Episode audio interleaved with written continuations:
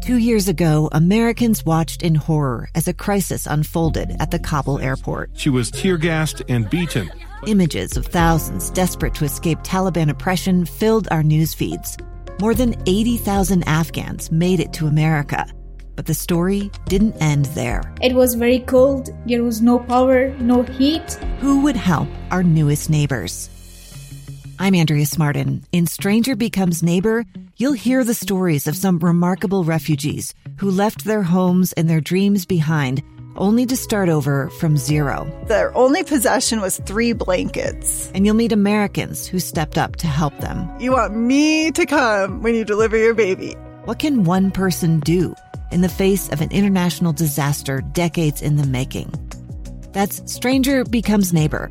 Find us at kslpodcast.com, follow us on Apple Podcasts, or anywhere else you listen. Welcome to this Tuesday episode of Live Mike. I'm Lee Lonsberry. We're going to jump right into things right now because time is tight. Unfortunately, last night we learned some sad news coming from the wife of General Chuck Yeager. It was announced via Twitter that, quote, it is with profound sorrow I must tell you that my life love, General Chuck Yeager, passed just before 9 p.m. Eastern Time. An incredible life, well lived. America's greatest pilot and a legacy of strength, adventure, and patriotism will be remembered forever. That was the news uh, that broke last night. After 97 years of life, uh, Chuck Yeager, the first man to break the sound barrier, uh, had passed away. Uh, a hero uh, above and beyond the call of duty, uh, someone who possessed the right stuff. When I heard this news, my thoughts immediately turned to uh, the the airmen in my life. I thought of my grandfather. I thought of uh, friends of mine. I thought of former coworkers of mine, and I also thought of a man with whom we spoke just yesterday. Utah Congressman Chris Stewart spent uh, about a decade and a half in the Air Force himself, and he joins us now to look back on what we learned from Chuck Yeager and the legacy he leaves behind and what he means to the congressman. Uh, congressman Stewart, sir, how are you? I'm I'm great. Uh, you you said it well. His wife said it well. I mean, this was an American hero. And is there anyone who's more emblematic of that day? You know, the emergence of the United States as a as a world power, the emergence of aviation and the technology that was just so exciting and so dynamic at that time, and and the courage. Uh, you know, when when Chuck went up and broke the sound barrier, uh, you know, it was kind of a uh, scientific wild guess, right? Yeah, we think it's we think it's going to be okay, and we think the aircraft can hold up, but they didn't know that. And uh, boy, what what a courageous maverick, and someone that I, again, every American knows who Chuck Yeager is. It's it's sad that we that we will mourn and, and miss him, but it's also really cool the legacy that he left behind the the book, the movie, now the television series uh, on the right stuff. He was the first to possess the right stuff. What, what does that mean? Oh, you know, it's a little bit like I was just saying. There's just something, uh, uh, you know, these these mavericks, these courageous uh, men, and now men and women, uh, those who will go do what no one's ever done before, and and and look good doing it. That's kind of the cool thing, and and it really it really captured people. And you know, there, uh, Chuck and I have something in common. You may not know this. We both of us won the what they call the Mackay Trophy. It's there in the in the Air and Space Museum here in Washington D.C. for the, what was the most meritorious flight of the year or aerial achievement of the year. And uh, I mean, there just aren't many people who have done the things that he did. And uh, when you talk about the right stuff, again, that kind of courage and that swagger, and it's everything from having a, a body that's you know can put up to that kind of stress uh, both physically and mentally, uh, to having the ability to speak to people, to have the ability to actually fly an airplane, to have the ability to understand the engineering and the science behind it. It's it's really, tr- really, truly unique. How much does he mean to the Air Force today? You spent 14 years in. What was his legacy like? How was he? Uh, how was he spoken about uh, in your circles during your time in service? Well, you know, most of the people I served with, we didn't know him, of course. We didn't serve with him. He came before our time. But again, his legacy went beyond generations. And and again, you could ask any American who's Chuck Yeager, and the vast majority could t- could tell you who he was. And there's just only a few people that you know that that's true of, and especially for someone who who's true for be, for that's true for doing something courageous and meritorious versus you know what's too often people who you know like Bonnie and Clyde. Well, we know who they were, but it's not for good reasons. And for General Yeager, it was for astounding reasons, and you know that lived on in the in the Air Force. And uh, you know, if you if you ever wanted to have an aspiration, it would be for someone to be anything like General Yeager, and and uh, and I'm sure that lives on even still. Tell me a bit more. I know time is tight. You need to get back to the floor, but uh, in part, tell me more about that award that you mentioned a moment ago. That award that the two of you share. Well, and uh, I probably shouldn't say anything. I didn't mean to draw attention away from that, but I mean they they allow it's given by the International Aeronautic Association, and they choose choose, and they don't give it every year, but most years, and they give it for what they call again the most meritorious aerial achievement of the year.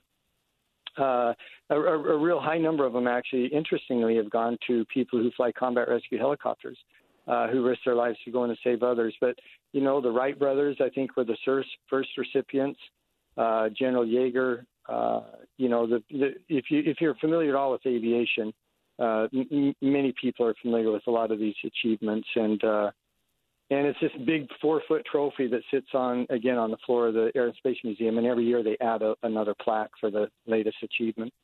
I, I, I presume, uh, and, and, and, forgive me, unfamiliar with this award, award until this conversation. I, I presume General Yeager received it for the breaking of the sound barrier. Is that correct? Yeah, and not some exactly subsequent right. flight. Yeah. Tell me, and I know you're a humble guy, uh, but uh, t- tell me why you received the honor. Uh, we we have I have the world's record, actually three world's records, but uh, one of them is for the fastest nonstop flight around the world, and uh, and so we set that world speed record. Uh, it was wasn't we didn't set out to set the world speed record, but we did it on an operational mission. Uh, flew around the world, dropped dropped bombs on uh, actually several different continents, three different ranges around the world, and is uh, you know testing the capabilities of the B-1, the aircraft that I flew, and kind of testing the capabilities of the of the crew. Uh, but as we were preparing for this mission, uh, you know, I, I said, I wonder what the world's record is for flying around the world, and we looked it up and go, holy crap, we're gonna we're gonna destroy that record, and and we and we did, and it, and it still stands. I think it's going to stand for a long, long time. It's just truly a unique capability that, that the B1 that I flew has in, in range and endurance and speed. A little bit of the right stuff right there. Congressman Stewart, thank you so much for your time. Thank you for uh, spending these few moments looking back on the life of Chuck Yeager, General Yeager, who uh, we learned yesterday passed away at the age of 97, the first man to break the sound barrier. Yep. Congressman, thanks again. Hey, anytime you let me come on and talk about flying rather than politics, I'm there for you all day, man. there we go. We'll look for more opportunities. Thank you. Thank you. Uh, fascinating stuff. I want to share with you, uh, real briefly, uh, some comments that were made by General Yeager. This just two years ago, uh, when asked during an interview about the possibility of facing death as a test pilot. Here now are the words uh, from Chuck Yeager direct. It's your duty to fly the airplane and that's if if you get killed in it, you don't know anything about it anyway. So why worry about it? So that's that's the way you looked at it, and and actually, duty is paramount. That's it's, it's that simple when you're a, a, military guy, and so you don't say, well, you know, I'm not going to do that. That's dangerous. Hey, if you if it's your duty to do it, that's that's that's the way it is. If it's your duty to do it, that's the way it is. We hear talk of duty in all corners of life. But for some reason, this morning, as I was listening to this now two year old quote from General Yeager when asked about the possibility of facing death, I did what I could to apply it to my own life. And now uh, I've told. Uh, I've told many uh, that one of my regrets in life is not to have joined the military for even a time when uh, so many of those who I respect, admire, look to as an example, uh, look to for guidance, have served in the uniform of the United States. Uh, I am also informed and uplifted by this call uh, to duty. Uh, you and I, you know, not members of the military, uh, we still find in our lives examples uh, and instances where we need to fulfill our duty, either as parents or uh, co-workers or friends or who knows, whatever the case may be. Uh, but duty and our responsibility to uphold and fulfill our duties is just as important as it was described by uh, Chuck Yeager right here, again from that 2018 interview, talking about the possibility of facing death. If you accept a responsibility, you have a duty to fulfill it. And regardless of the stakes, regardless of how many people are watching, uh, our obligation is to uphold and execute and maintain our duty, uh, just as was the case with Chuck Yeager. Uh, great story, great life. I look at today as as an example of one of those days where if our knowledge and understanding and remembrance of the, the life of Chuck Yeager isn't complete, uh, tonight when everything settles down, uh, pull out the cell phone, hop on the computer, do a little Googling, and find uh, the, the gaps, fill them in, learn about the life of this man who exemplified the right stuff. Quick break, and when we return, we're going to talk about an author, Roald Dahl, who did much to spark my imagination and curiosity in childhood. Uh, well, he lived a complicated life, and some of those complications are rearing their head today. We'll get into those details next on Live Mike. I'm Lee Lonsberry, and this is KSL News Radio. Welcome back to Live Mike. 106 is the KSL News Time. We're into the second hour of the program today. Very much uh, grateful to you for joining me today. Uh, for the next half hour, we're going to continue our conversation uh, about an author, an author who wrote many of the stories which filled my childhood, and an author who has in fact uh, been the author of many of the stories I have read to Baby Piper in her first short year of life. I'm talking about Roald Dahl, and I am sure, I am sure that I'm sure that there are Roald Dahl stories in your childhood. I'm sure that you at some point were exposed to Charlie and the Chocolate Factory, uh, or The Twits, or Matilda, or Fantastic Mr. Fox, or all of the countless other stories which expanded our imagination, uh, gave us friends if we felt alone, uh, led us to feel empowered if there was great struggle on our horizon. Uh, he was a remarkable man who produced many remarkable works.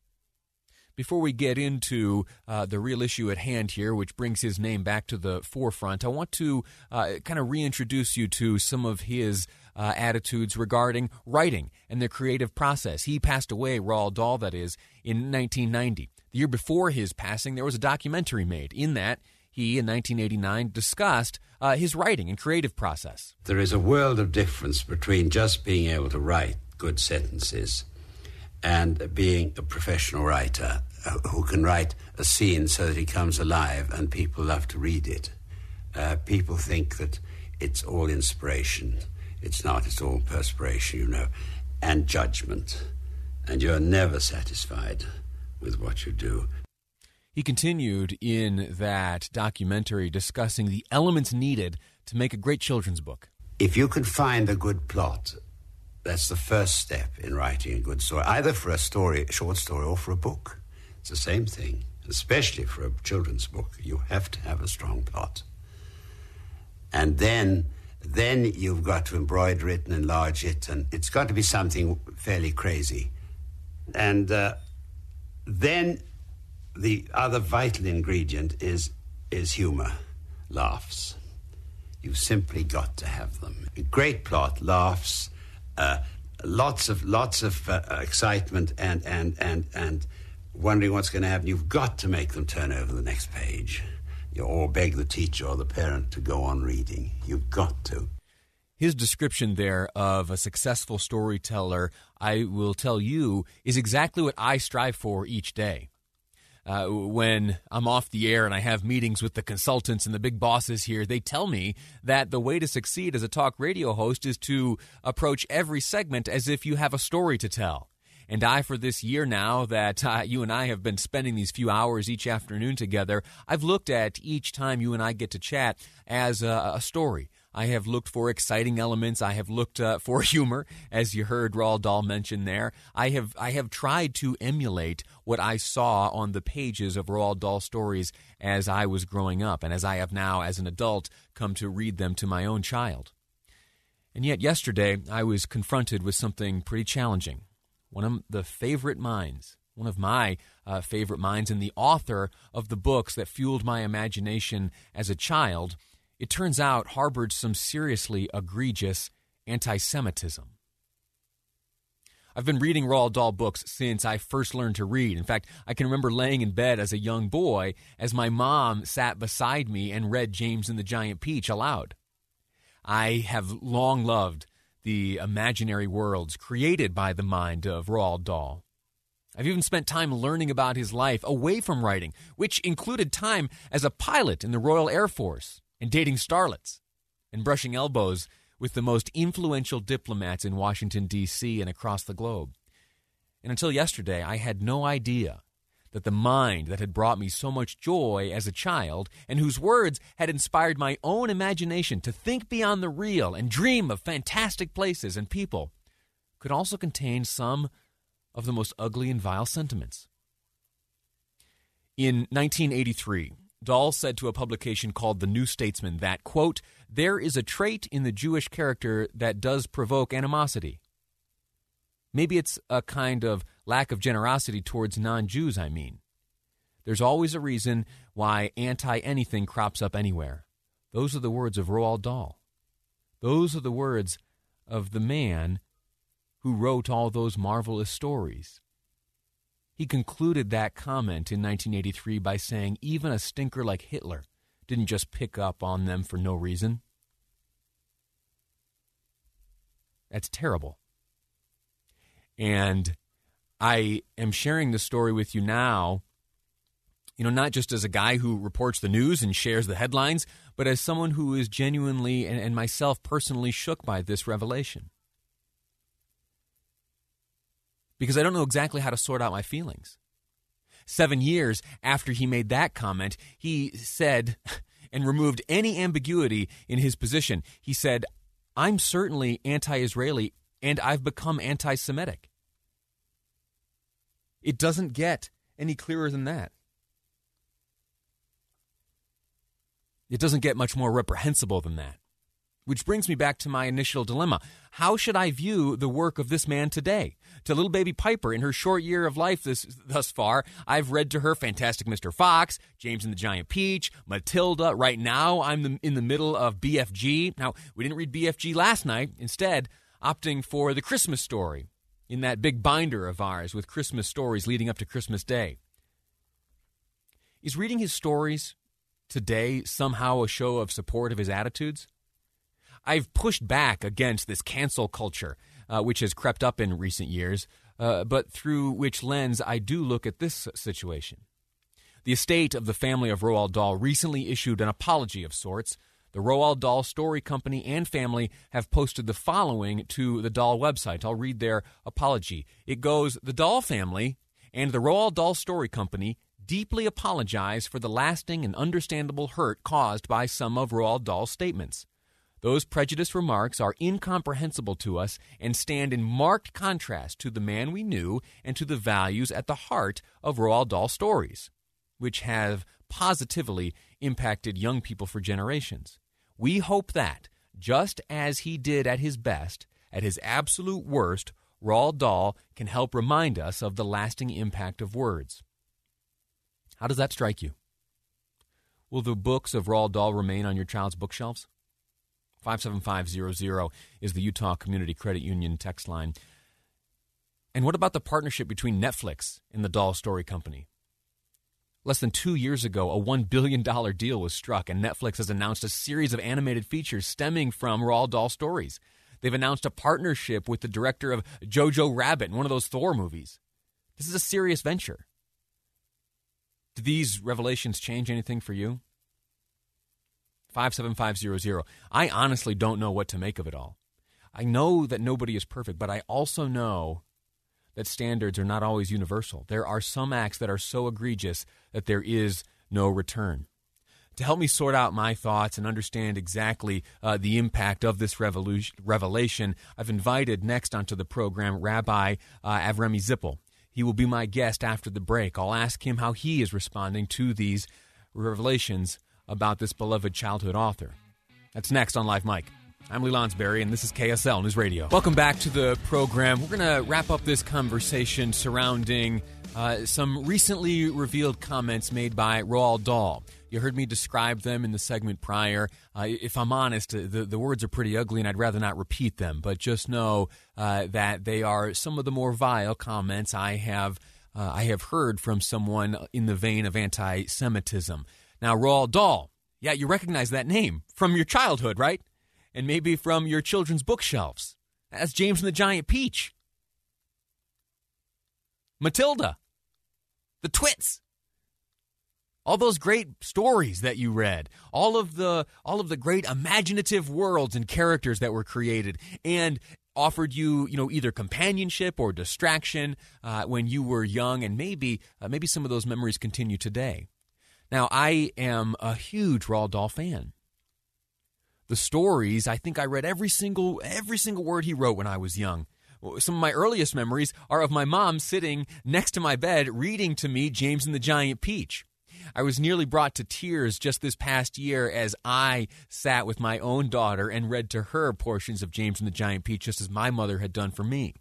And so you can imagine today, as I learn of these uh, of these vile and ugly words uttered by this man of such accomplishment, uh, that I am torn uh, like I haven't been before. I, I, I genuinely don't know exactly how uh, to react. I, I am not uh, one who joins in the choir and the chorus of cancel culture, uh, but but maybe I should look at this through a different lens uh, to help me understand uh, and to help me, uh, you know, kind of guide my thoughts and also get his reactions. I've uh, invited to the program Rabbi Avremi Zippel.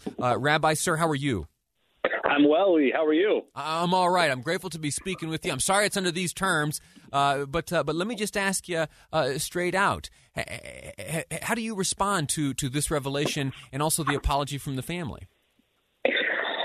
I mean, sadly, this is this has become more and more run of the mill in the in the day and age in which we find ourselves, both the revelations of the comments and you know what his family said, and from what I'm understanding, I think a lot of people I personally came to know of his comments through the statement of his family. And I think that there's two different issues to unpack here. One is the sentiments expressed in Roald Dahl's comments, and then the second is the statement of his family as it pertains to the comments themselves. You know, I, I like how you mentioned that you're not a huge fan of, of cancel culture.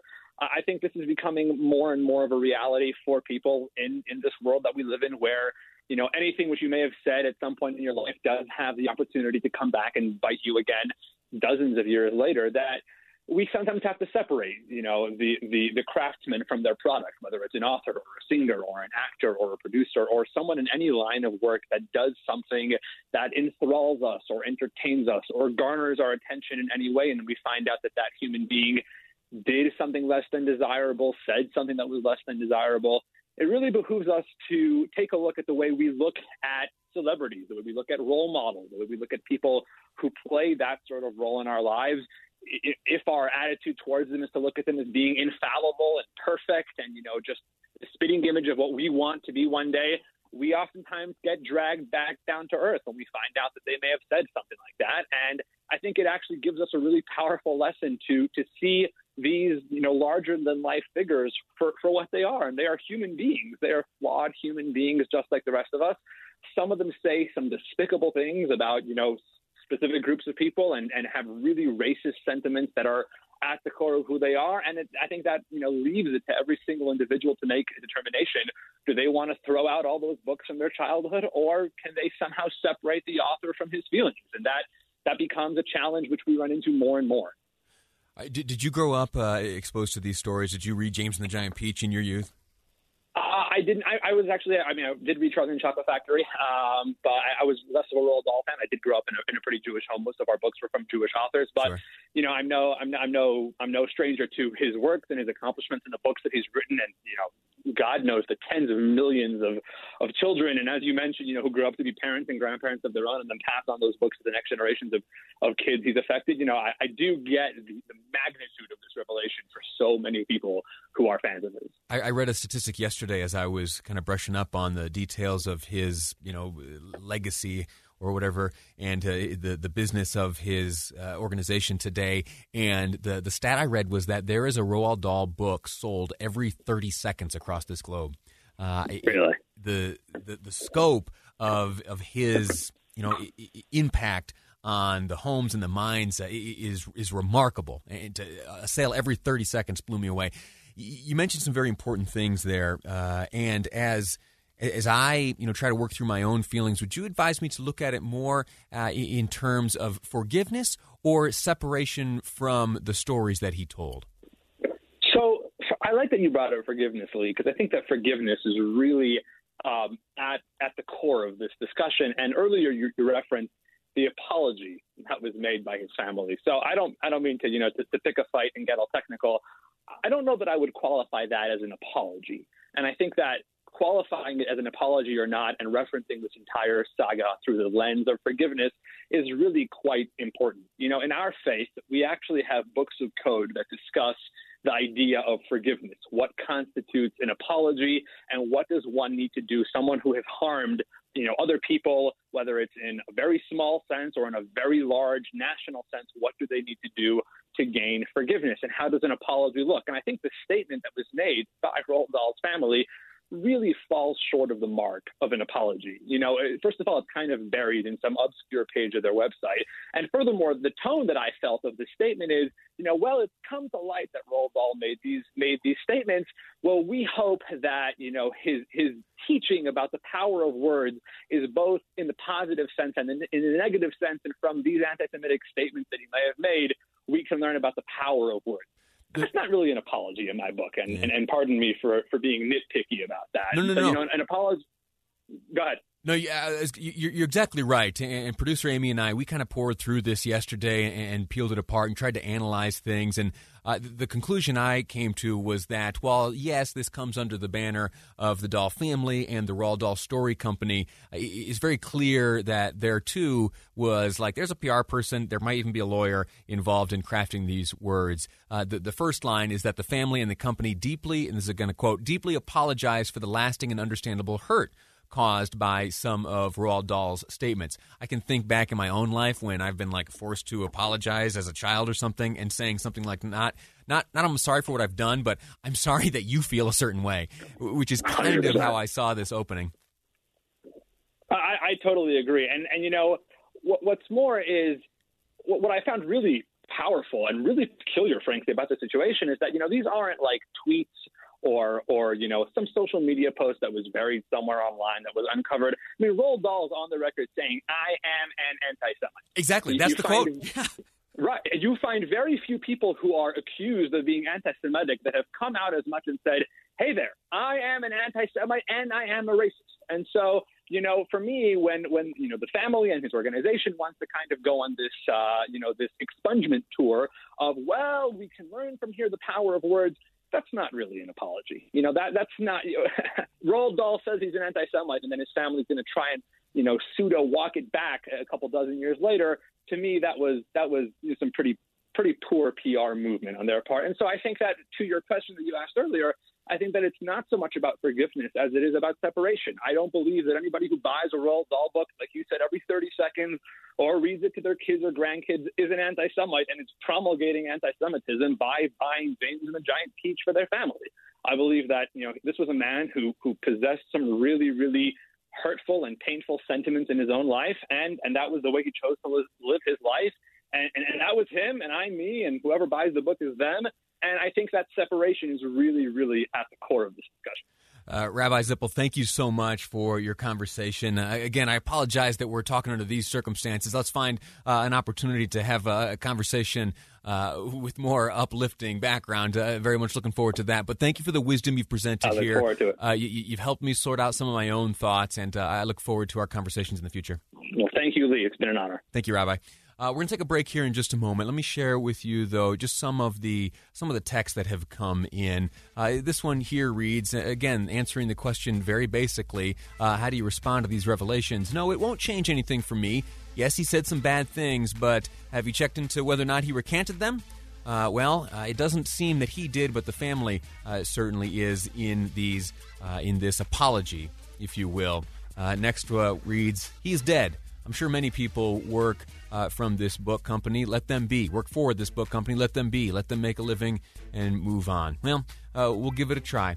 We'll give it a try. We're going to take a break. When we return, uh, we're going to have a look at something called Safe Harbor Day. That is today, December 8th, and it has to do with the election of the next president of the United States. Details ahead on Live Mike. I'm Lee Lonsberry, and this is KSL News Radio. Welcome back. Thank you for listening today. I'm Lee Lonsberry. This is Live Mike. I, I, told you before we took a break there that we were going to move on to uh, you know some interesting stuff in terms of election law, and we'll, we'll get to that in just a moment. Uh, today, December eighth, is something called Safe Harbor Day. It has to do with states uh, and potential challenges to their certification of election results. We'll get into that in just a moment, but I can't help but shake some of the thoughts I've been having regarding this uh, Roald Dahl story. Uh, and so many of you have texted in 57500. Again, the Utah Community Credit Union text line. The, the story very basically is this The man who wrote so many of the beautiful stories that you and I became so familiar with in our childhood and youth, and maybe we have even today uh, read to our own children, it turns out that he was a self declared anti Semite. He said some terrible things and it wasn't it wasn't one of those where it was an offhanded joke made in uh, in in, I don't know secrecy. Uh, no, he very outwardly expressed them uh, in the public. I, I don't want to read them again. I read them uh, earlier, but just know uh, that they are some of the more ugly things that you could say uh, against that group of people. And again, this is a guy whose life's work, in part, was dedicated to uh, excitement and uh, wonder, wonder, and imagination. It is someone who, in me, instill, instilled uh, a desire to become a storyteller, to get the attention of people and to share with them uh, stories that would excite them and uh, maybe spur their imagination. That's what I try to do here on this radio program each day is tell stories. Uh, much of it's driven by current events, and uh, we have thought leaders here come on the program. We have newsmakers share, but ultimately, at its base, uh, this is an effort to tell stories each day. And when someone of that caliber, it is revealed had uh, some pretty ugly thoughts and views, it uh, it gives me pause. It, it makes me uh, it makes me really kind of step back and reevaluate things. And I'm very grateful to the conversation which we had just before the break with Rabbi Zippel about uh, you know what we how we respond to things like this and how and if we are able to uh, you know kind of segment away uh, the good from the bad and I put the question to you 57500, the Utah Community Credit Union text line. And if I'm honest, the texts have been pouring in. And I just want to walk through uh, some of those text messages because they're, they're helpful to me as I continue to try sorting out uh, what it is uh, that I feel and how I react to this. Uh, at home, we have a stack of Roald Dahl books. Many of them I, I've read to my baby daughter, and many of them were destined to be read in the future. I'm leaning towards I'm leaning towards the attitude expressed by Rabbi Zippel in that uh, we are able to separate the good from the bad. Let's go to your comments. Uh, most recent to come in is we also had to deal with the downfall of Bill Cosby. Well, here is mention of uh, Henry Ford and elements of anti Semitism in his view. Does that mean we never buy Ford vehicles? Here, a response a bit longer reads Lee, I don't support anti Semitic thought or behavior either. My question is this Have you ever been led to feel or to think in an anti Semitic way because of the works you have read by Roald Dahl? While it is hard to understand how such goodness can come from a mind and a heart that is also harboring hate for others, did he infuse his anti Semitic frame of mind into what he wrote? It is sad when people we respect so highly show us that they have an ugly side. We all have an ugly side. Well, two points in there that I think are important, and I will be. I'll tell you what. While I pre, I am pretty certain that I, I do intend to to continue reading uh, these books, the Roald Dahl books, those wonderfully imaginative books which inform much of my childhood. I do intend to keep reading them to my daughter. I will be uh, scrutinizing them ahead of time. I will be looking for uh, anything like is mentioned here in this text message. Did he infuse any of his frame of mind into what he wrote, into what he wrote, his anti-Semitic frame of mind? And the second point, which I am grateful to the texter for sharing, is that we all have an ugly side. It certainly exists in varying degrees, but you know, in the understanding that we are not all perfect, uh, you know, there's something about casting the first stone that comes to mind. Another texter writes Dahl's anti Semitic ideas obviously died with him. His family and the company has apologized. Why should they, several years later, be punished by his personal beliefs? That is a great point. Uh, and it also brings up the point of, or the question rather, of the uh, the legitimacy and the strength of the apology issued by the family. The family said, uh, quote, that they deeply apologize for the lasting and understandable hurt caused by some of Roald Dahl's statements. Those prejudiced remarks are incomprehensible to us and stand in marked contrast to the man we knew and to the values at the heart of Roald Dahl's stories, which have positively impacted young people for generations. We hope that, now listen to this last line of the apology. We hope that just as he did at his best, at his absolute worst, Roald Dahl can help remind us of the lasting impact of words. Now, I, don't exactly know how to unpack that. I don't know what my takeaway should be. I do certainly understand uh, the first half that when he was at his best, and I uh, would evaluate his best to be in the writing of those beautiful stories, uh, some of the phrases and some of what is described in them, some of the characters introduced, are remarkable and have left an indelible mark on my mind.